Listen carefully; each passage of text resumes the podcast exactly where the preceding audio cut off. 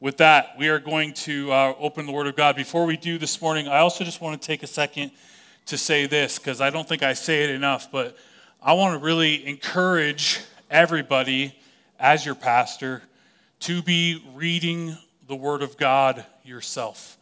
Uh, there are two ministries of the Word of God. One is a public ministry. You come and you gather as a church body and you hear me talk, and I'm called by God to teach the Word of God. And, and I very much obviously believe in that ministry, believe in um, the chance to gather as a community. The Bible tells us, do not forsake the gathering and to, and to uh, teach the words of the apostles. And, and uh, we do that. And, but I also want you to be reading the Word on your own because when we gather as a community, I'm preaching a message to all of us that hopefully the Holy Spirit is using in everybody's lives, but there's also things that I believe that the Holy Spirit of God wants to teach you individually. And he does that often through his word, right? We, I laugh every time somebody says, I wish that life came with an instruction manual. And I'd say, well, funny enough, it does. And there's this whole book where God tells us all these things. And if you read through it a whole bunch of times, you'll still find things that you swear weren't there the last time you read that because it speaks to you where you are in that moment of your life. And so I hope that you are reading the word. Young people, uh, especially as you are figuring out where, where God is taking you in this life. I hope and I pray that you're reading His Word so that the Spirit of God is speaking to you on an individual level as well as speaking to us on a corporate level. And so, with that, we have been uh, in, this is week 39 of a series in the gospel that I thought wouldn't last 39 weeks total, and we're about halfway through.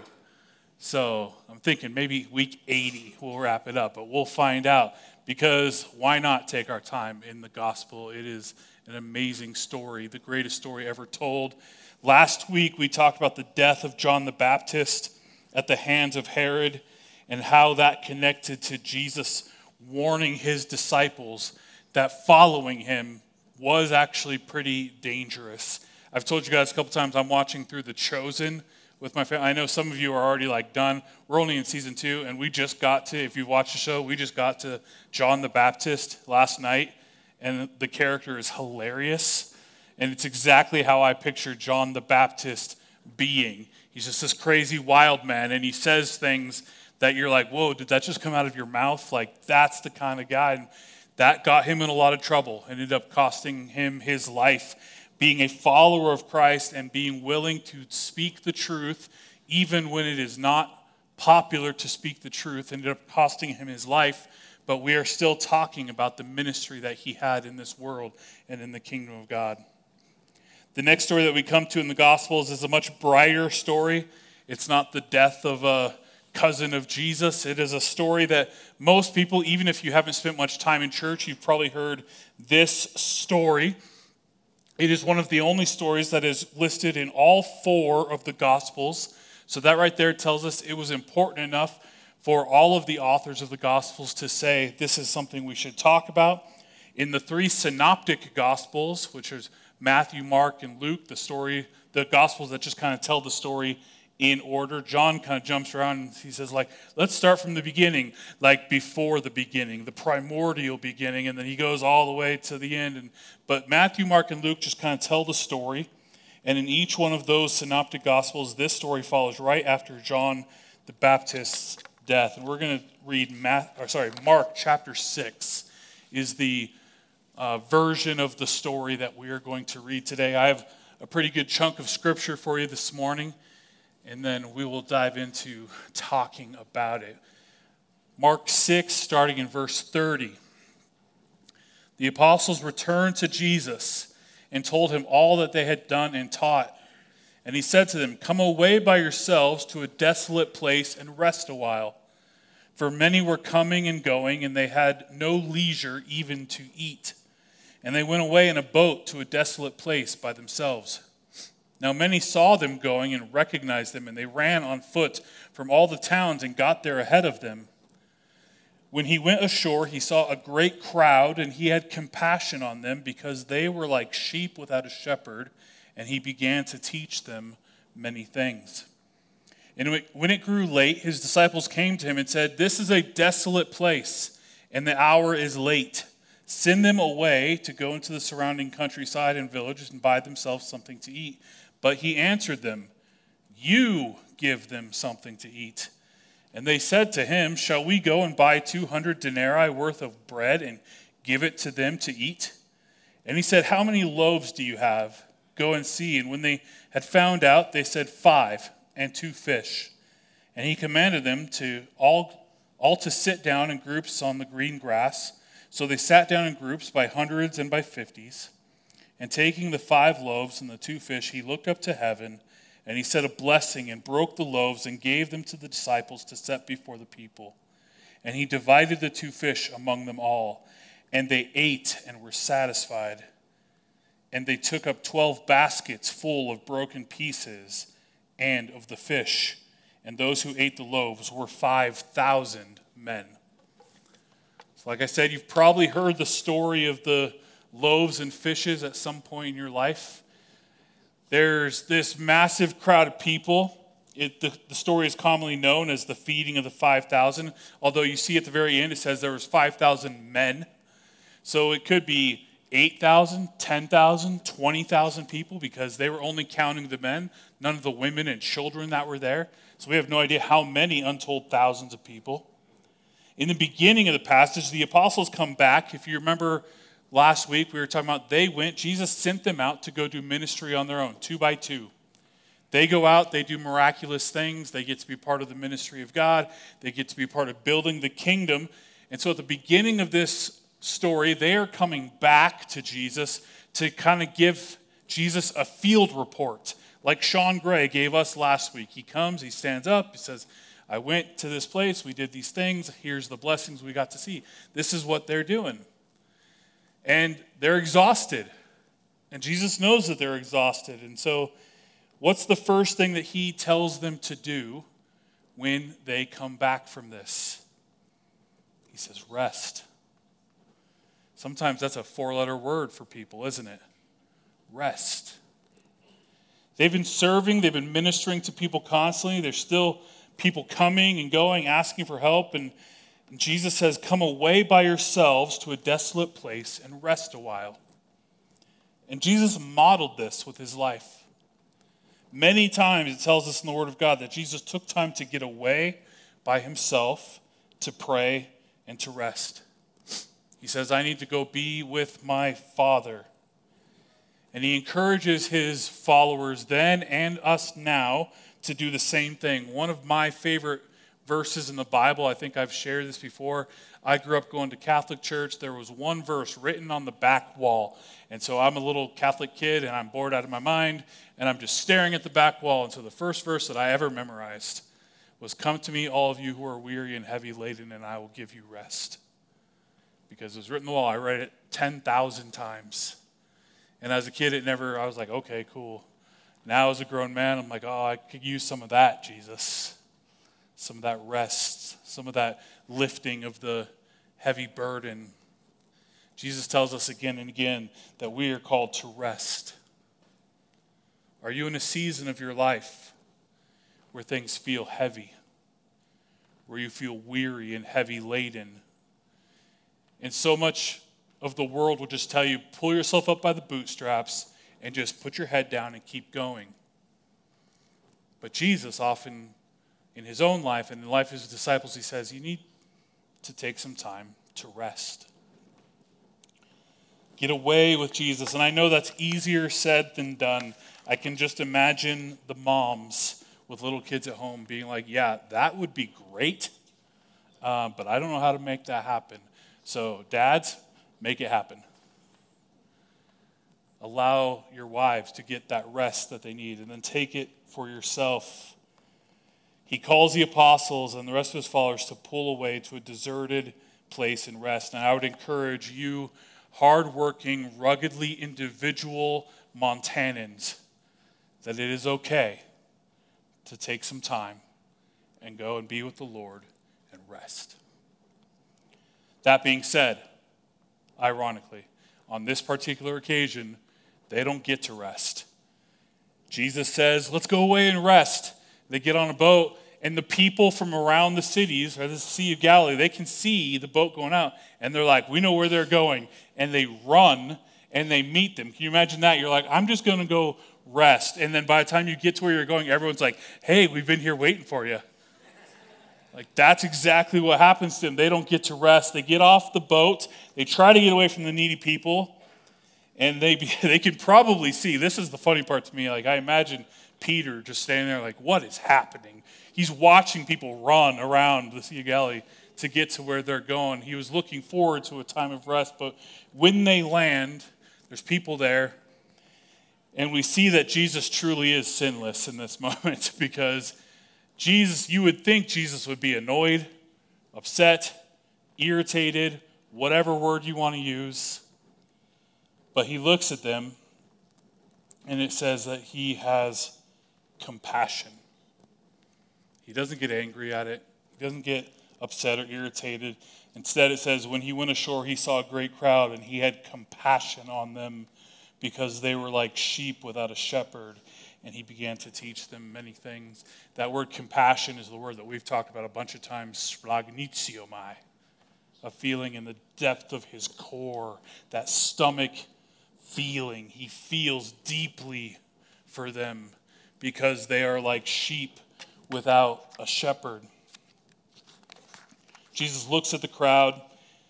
He's moved with compassion, and it's interesting to me why he feels compassion for the crowds because he could have looked at that crowd and seen this crowd full of people that are oppressed by the Roman government, who are mistreated, who are treated like second class citizens. He could have looked at the crowd and said, Oh man, these people are, are hungry or, or they're in need or there's throngs of sick people. There's all kinds of reasons that he could have looked at them and felt compassion, but instead, it says that he feels compassion because they are like sheep without a shepherd. In Jesus' eyes, listen, don't miss this. In Jesus' eyes, the greatest need of that crowd was the need to be shepherded to their God. That was the thing they needed above and beyond everything else. That was their number one need. And I often hear people talk about how we as Christians should care for the needs of people, and that's true. That we should go and that we should feed the hungry, take care of the poor and the widows and the orphans, that we should embrace the disenfranchised, that we should get clean water to people that need clean water, that we should get food to people who are hungry, and all of those things are real. They are absolutely real, and we should seek to do that work in the kingdom of God. But the number one need of every person in this world is the need to be shepherded to their Lord. I, will say this, and this might hit somebody the wrong way, but, but I've had conversations with people, and they say, no, we just need to worry about their physical needs and not, and uh, eventually we'll get to the spiritual needs. The reality is, we can make people very comfortable on their way to destruction. If the United States has proven anything in this world, it is that we can be very, very, very comfortable on our way to destruction. The number one need that people have is the need for Jesus and to be shepherded to their God. And that has not changed. It was the number one need of people 2,000 years ago. It is the primary need for people today. They need a good shepherd. They need the Lord themselves, himself to guide them to knowing him and having an eternal relationship with him. They need a shepherd that will guard them against the wolves that are seeking to destroy them. That's what he looks out and sees. He sees people, thousands of people who are like sheep, and there are wolves all around them seeking to destroy them, to destroy their lives, to destroy their spiritual well being and he says, These people need a shepherd. And so Jesus sees the crowd. He's deeply affected by them, and so he begins to teach them. He begins to shepherd them spiritually. And this is what we see in Jesus in a world full of sheep without a shepherd. He's not a distant, uncaring God who's out there watching us from a distance. He's not like the other gods that people believed in in those days that just looked at people as mainly fodder for, for hell or just pawns to be used in their battles. He doesn't just get irritated and just scream at them, like, why can't you just get your life together? Do you ever read the Bible and just think, like, man, I feel like Jesus should just yell, like, get it together? Do you ever look at yourself in the mirror and just yell, get it together? That's what we want to yell to people. But Jesus says, no, you need a shepherd. He steps into the mire and he ministers to people and he loves them and he's still doing that today just as he did 2,000 years ago. I know a lot of you could say amen to that because you know that at some point Jesus stepped into the mud, into the mire of your life, and he pulled you out of it and brought you back and shepherded you to himself. I don't mean to belabor this, but, but notice this. Notice the first thing that Jesus does. The first thing he does is he doesn't start saying, like, hey, go, go find some food.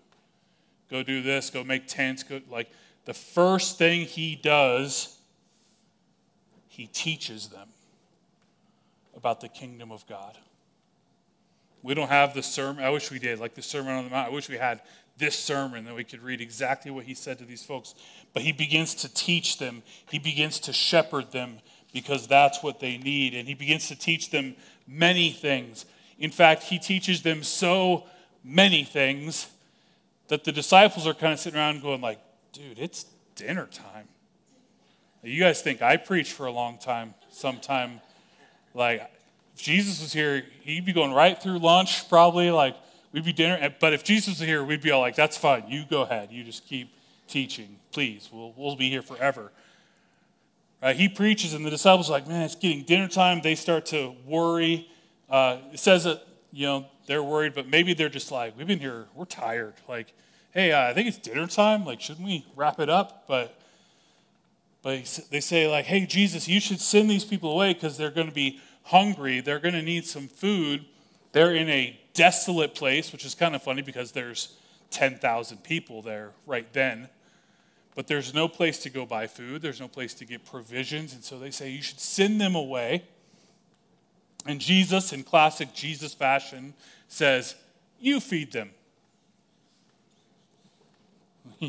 They're like, okay. Uh, they don't know exactly what to do now. And so the men that have been watching God do miraculous things, the men who were sent out by Jesus to go and do miraculous things, the people, these guys who have been personally used by God to drive out demons and heal sick people, and they've personally watched Jesus do all these miraculous things.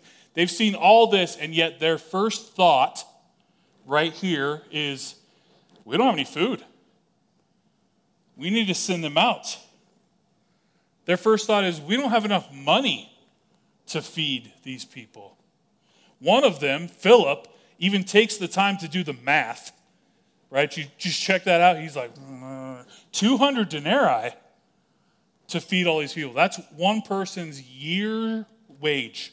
If you saved every dollar you made for a year, he's saying it would take somebody a year's worth of money to feed this group one time and they're going to be hungry in four hours again. So, why would we? I don't think he's just saying we don't have the money. He's saying even if we had the money, why would we spend a year's wage to feed people one meal? Let's just send them off. After everything that they've seen Jesus do, it's amazing. And I don't want to talk bad about them because I think I would be the same person here. But it's amazing that after everything that they've seen him do, it doesn't seem to even cross their mind that maybe Jesus is going to do something miraculous. They're just like, ah, we can't afford it. We don't have the resources to make that happen. The first thing that they do is they start to explain why they can't do it, why it can't be done, all the reasons that it will fail, all the reasons that the resources aren't available. I want you to listen the work that you are doing in the kingdom of God is not limited by the resources that you have. I'm not saying we should be stupid. I'm not saying we don't pay attention to those things. But if God wants you to do something, don't look at your bank account. Look to Him. And say, God, if you want me to do this, you're going to have to provide something miraculous here. You're going to have to help me figure this out. You're going to have to provide in some way that I've never even thought of because that's these guys they're not thinking Jesus is going to magically multiply food. They're just thinking we don't have the money. Right? And we can fall into the same thing where again and again we just think I, I can't see it. But the Word of God tells us that God likes to use the broken and foolish things of this world to do miraculous and wonderful things. And I don't know about you, but I'm broken and foolish. And I would love to be used in a miraculous way to do things in the kingdom of God. And so there's times where I've just had to say, God, I have no clue how this is going to get done. But if you want it to get done, it's going to get done. My mother in law, God rest her, she said, He owns all the cattle on a thousand hills. He can sell a few for this. Right? I'm sure you've heard that before. She would say that all the time. When we look at this story, Jesus could have easily just called down bread from heaven, right? He'd say, even the rocks would cry, right? He could have just been like, manna, woo, right? But he doesn't do that. I love this about this story. Jesus says, let's start with what you do have. What do you have to offer? And they go around, and out of this crowd of thousands of people, they basically, John tells us in his version, they basically find a little boy who has his lunch. He's got five loaves and two fish. And these loaves aren't like big loaves, these are like pita breads. And the fish are like sardines, like large sardines. So I don't know if you've ever tried to take like a 10 year old boy's lunch away from him. That's the first miracle. They got this little boy to be like, I'll give you my lunch. But how amazing it was that it's a kid, right? Just a side note. This whole miracle starts with one little kid being like, Here's my lunch. That's what they take to Jesus. They're like, we have five pita breads and a couple big sardines. And he says, I can work with that. He takes it and he blesses it. He prays for the food, he blesses it, and he begins to give the food out to the disciples to distribute it. And they take it and they begin to take it and give it to all the people. And it tells us at the end of them eating their meal that everybody was satisfied. But that word in the original, in the original language doesn't just mean like, that was a nice amuse bouche. It means like they are stuffed. They are rolling out of like the buffet, being like, I am so full, right? They are Thanksgiving dinner, tryptophan full by the end of this. And it all starts with Jesus just taking what the crowd had to offer and doing something miraculous with it. I love this story for so many reasons, but especially it's, it's that the idea that that little boy just offered up his lunch. And then I think about maybe his mom was back home and he says, I want to go listen to the preacher. And she's like, You're not going anywhere without a lunch pail, young man. So she makes him a little lunch, and this, this mom, like, I'm, I'm making this part up, but in my head canon, this is like some little Jewish mama says, Here, take your lunch. And God uses that to bless thousands and thousands of people.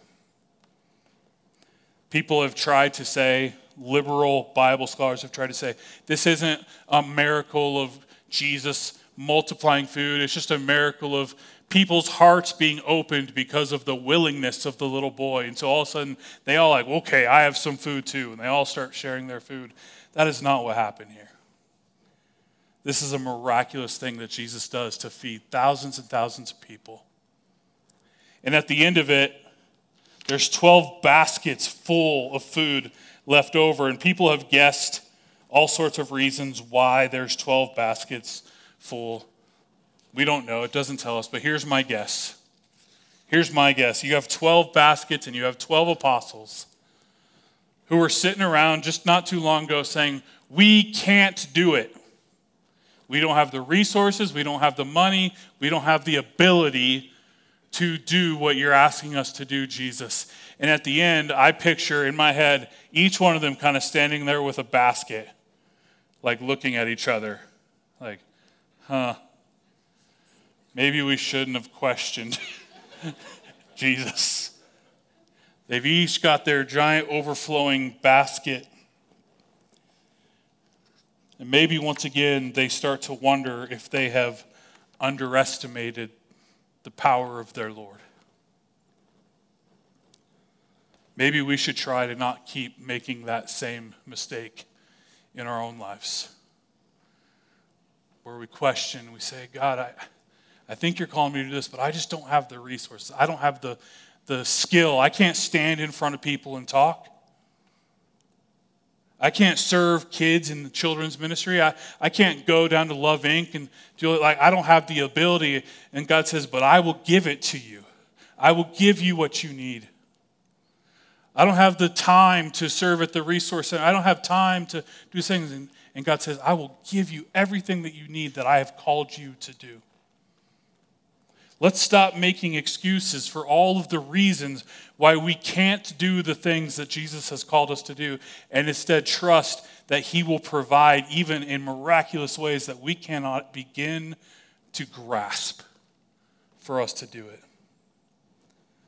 What an amazing story of Jesus again doing incredible and miraculous things. And I love this part of the story too is that he doesn't just do it himself, he uses his disciples and apostles. He says, You're going to be a part of this. I'm going to bless this and I'm going to give it to you, and you're going to give it. God calls us to be a part of what he's doing, even though we have nothing to offer. We're standing there like, I don't see how it can happen. And Jesus says, I'll show you. And he calls them, and they get to be part of it. And he calls us, and we get to be a part of it, even when we doubt, even when we say, God, I don't, I don't see it and he says, You will. You'll see it. May we desire to seek to be used in the same way by Jesus, to bless and care for the people in our world, to bring them to the good shepherd that they need. May we believe that God can do the impossible through our lives as we seek to give him whatever small offering that we have to give. And as we look into this world full of people, may we not just look at people and say, why can't you just get it together? But instead have the compassion that Jesus has to see sheep that don't have a shepherd. And we can be the people that point them towards the shepherd and say, I know what you really need. I know what your number one need is in this life, and it's Jesus. Let's pray. God, we thank you so much for your word again, as always. Lord, we're so thankful to read it. Your word is a light unto our path, Lord, and we are constantly reminded of the amazing things that you can do. And I just identify so much with your followers in this story of just wondering and, and, and doubting at times, Lord. And may we just know that you're at work always. And that if you call us to do something, you will provide the time, the resources, the things, whatever it is that we need to do it because it is your will. Lord, as we finish up by worshiping tonight, would you speak to us even now, everyone in this room, if there's something that you are calling them to, some ministry you're calling them to be a part of, some way to bless others that you're calling. And, and the first thing in us is to say, I don't know how that can work. God, would you let us just step back for a moment and say, Jesus, would you show me how I can move forward into this calling? Lord, would you work in all of us? And would you give us the faith to trust you enough to move forward? We pray in your name. Amen.